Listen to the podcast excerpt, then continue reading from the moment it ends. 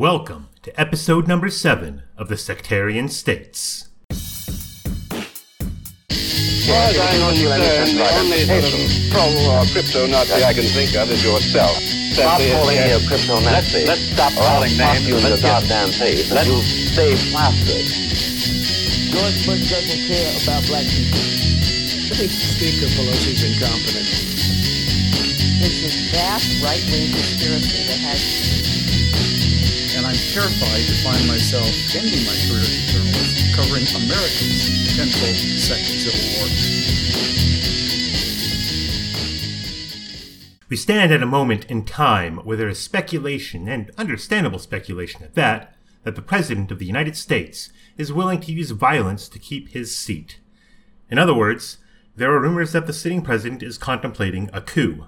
He is firing military advisors who would be reluctant to help him in his coup attempts and replacing them with those who may have no problem with him preventing the lawfully elected government from taking power, or, you know, something like that. Some of the more jaded among us may laughingly say that perhaps the chickens are coming home to roost. For decades, the United States military and or intelligence services have been going around the world spreading unrest. Our military, once composed of volunteer militias from the various states, now has bases in at least 80 foreign countries around the world and employs over 2.9 million people, and that's not including the other parts of the military industrial complex, only the ones who directly receive a paycheck from the United States Department of Defense.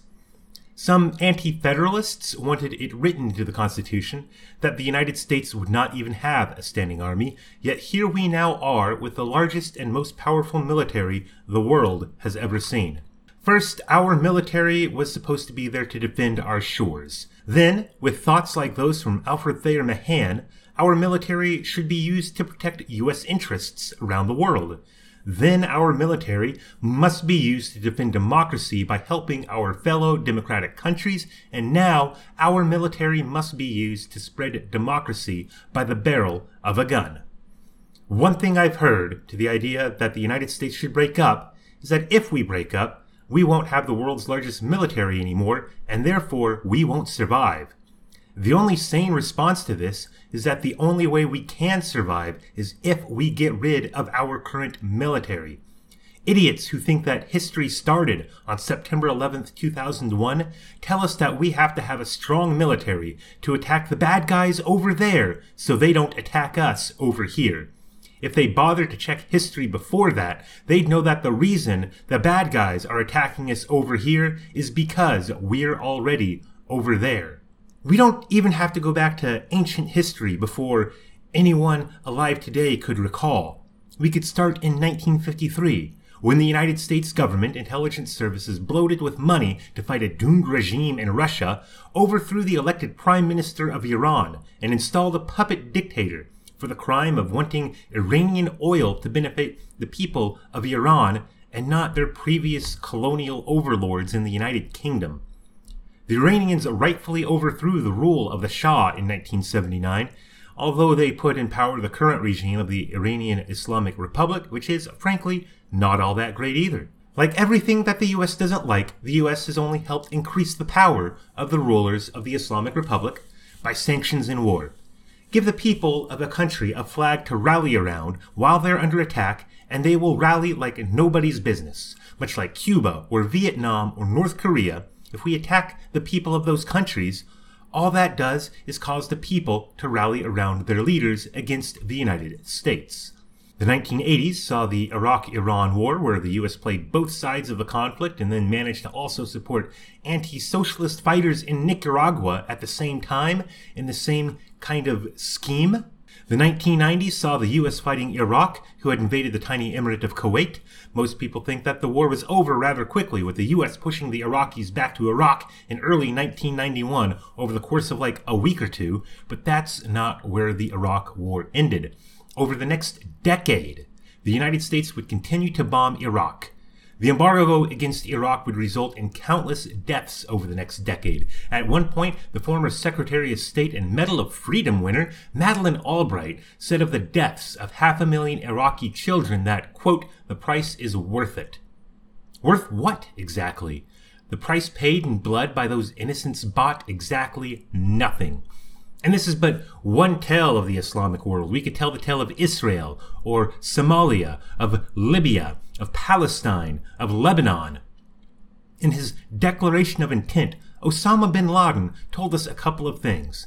His primary complaints weren't our freedoms, our apple pies, our short skirts. To convince people to blow themselves up in fiery conflagration, you're going to need a bit more than that. Luckily for bin Laden, and not so lucky for us, he had a nice little list. Let's read a bit from it briefly and discover exactly why it is that they hate us. First, for over seven years, the United States has been occupying the lands of Islam and the holiest of places, of the Arabian Peninsula, plundering its riches, dictating to its rulers, etc., turning its bases in the peninsula into a spearhead through which to fight the neighboring Muslim peoples.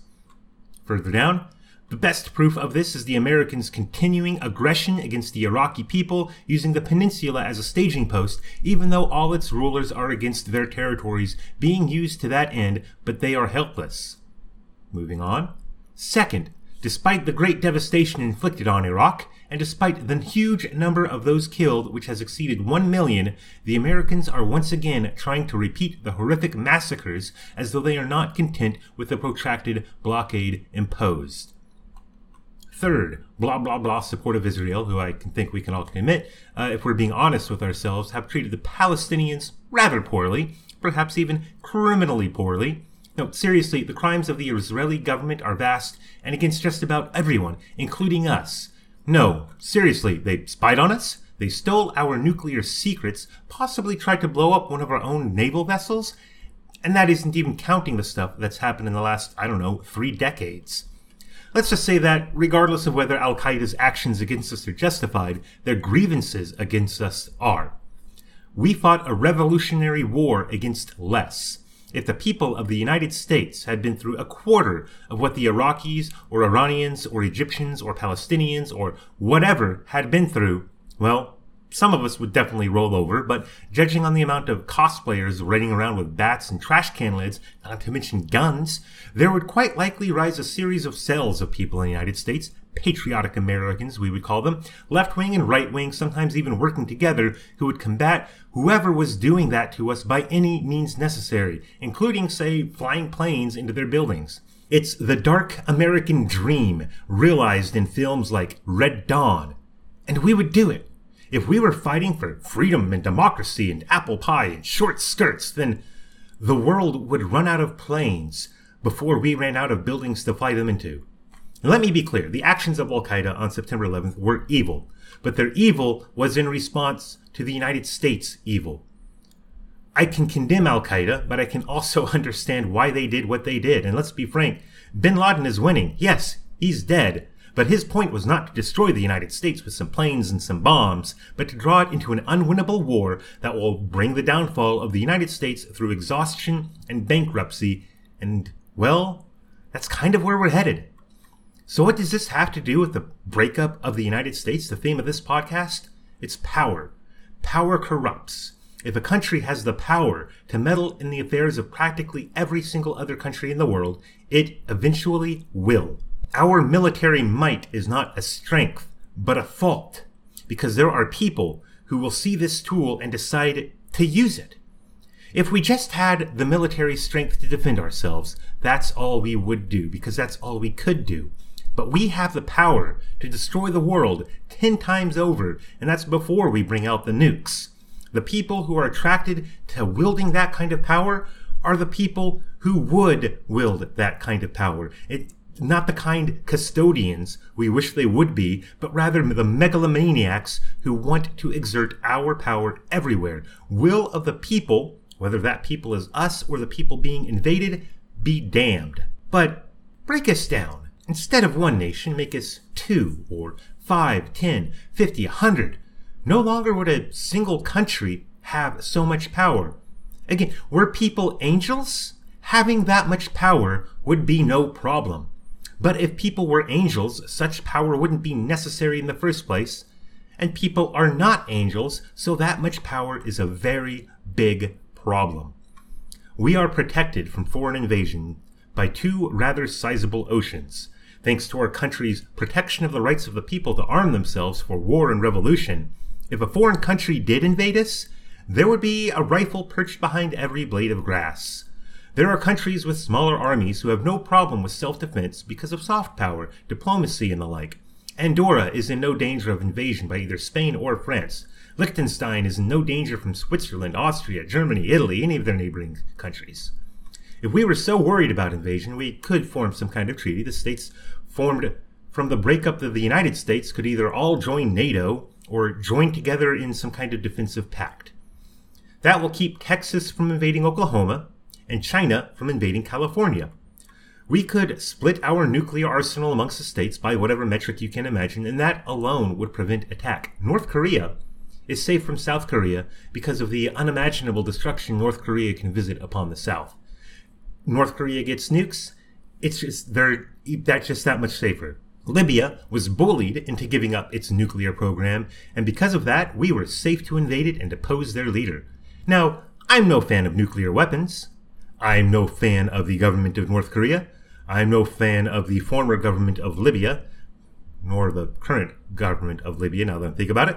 But a nuclear deterrent is a very effective deterrent. If we continue on our path of overwhelming military, we will continue to fall.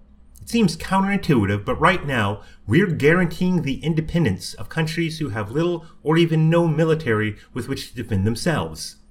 The US military is the defensive military of Iceland. The US military is the defensive military of Montenegro.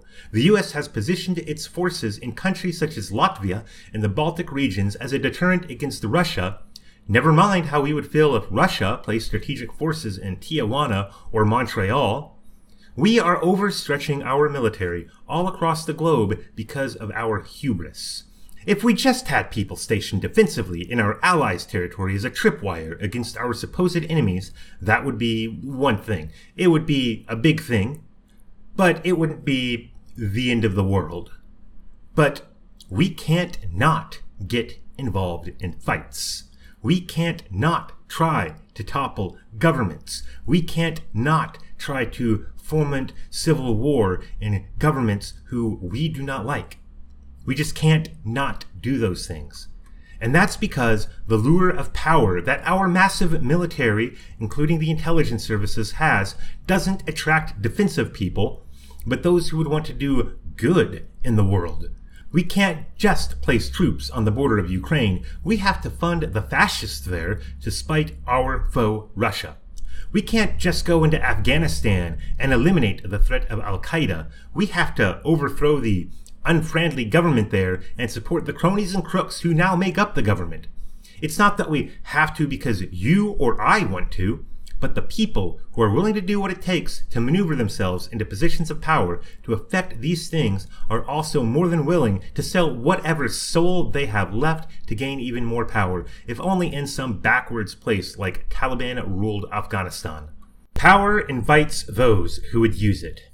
Douglas Adams once said, and this is a long quote, the major problem, one of the major problems, for there are several, one of the many major problems with governing people is that of whom you get to do it, or rather of who manages to get people to let them do it to them. To summarize, it is a well known fact that those people who most want to rule people are ipso facto the least suited to do it. To summarize the summary, anyone who is capable of getting themselves made president should on no account be allowed to do the job. To summarize the summary of the summary, people are a problem. End of the quote. And Adams is right. Whether people are the small number in charge of a totalitarian government, the few in charge of an oligarchy, the many in the case of a democracy, you give these people power over other people, and they become a problem. To solve that problem is not to select or elect the best person. Eventually, we're going to screw up and select or elect the not best person. No, the solution is one that was present in the United States from the beginning and has been forgotten. That we must limit the power of the people who are to be given power. We tried that with the Articles of Confederation, then we tried it again with the Constitution, but the greedy, power hungry people kept taking more and more. As our nation became larger and larger and more powerful, the president, the senators, the judges, the Congress critters all took more and more power to themselves. The solution is not a piece of paper, all that the Constitution ultimately is, as a barrier to power. No, the solution is to disperse the power. A country of 350 or so million people with the combined economic power of all of them is an awesome thing, beautiful and terrible, treacherous as the seas, stronger than the foundations of the earth, etc., etc. All will see me and despair. That's another movie quote. Sorry. To pass the test, we must give up the power. We must deny that power to those who would seek it. Those who would abuse such power have already proven that a paper document telling them no is about as effective as one might imagine a post it note written by a child on the chocolate chip cookies would have on an adult who has no regard for that child. Not at all effective. But if we could separate the chocolate chip cookies amongst several households, if we could separate the power into several distinct jurisdictions whose own power is not just that written on scraps of paper, to save the Republic, we must sacrifice the Republic. If we don't sacrifice the Republic, the Union, to save us, then someone else will sacrifice both us and the Republic to the gods of empire, where we will all suffer. That's it from me today, everyone. And on a technical note, I apologize for the non schedule of this podcast. I do it whenever I get the time to, and amongst other things, I'm reading and researching for this very podcast, and also have to balance time to do work, this podcast, research, leisure, lots of video games, etc. If you enjoy what I do here, please rate me on whatever podcatcher you may be using. You can find me at You Had Me at Hayek on Twitter if you have questions or comments, or if you just want to read my random tweets about politics, booze, or cute animal retweets. Until next time, you take it easy.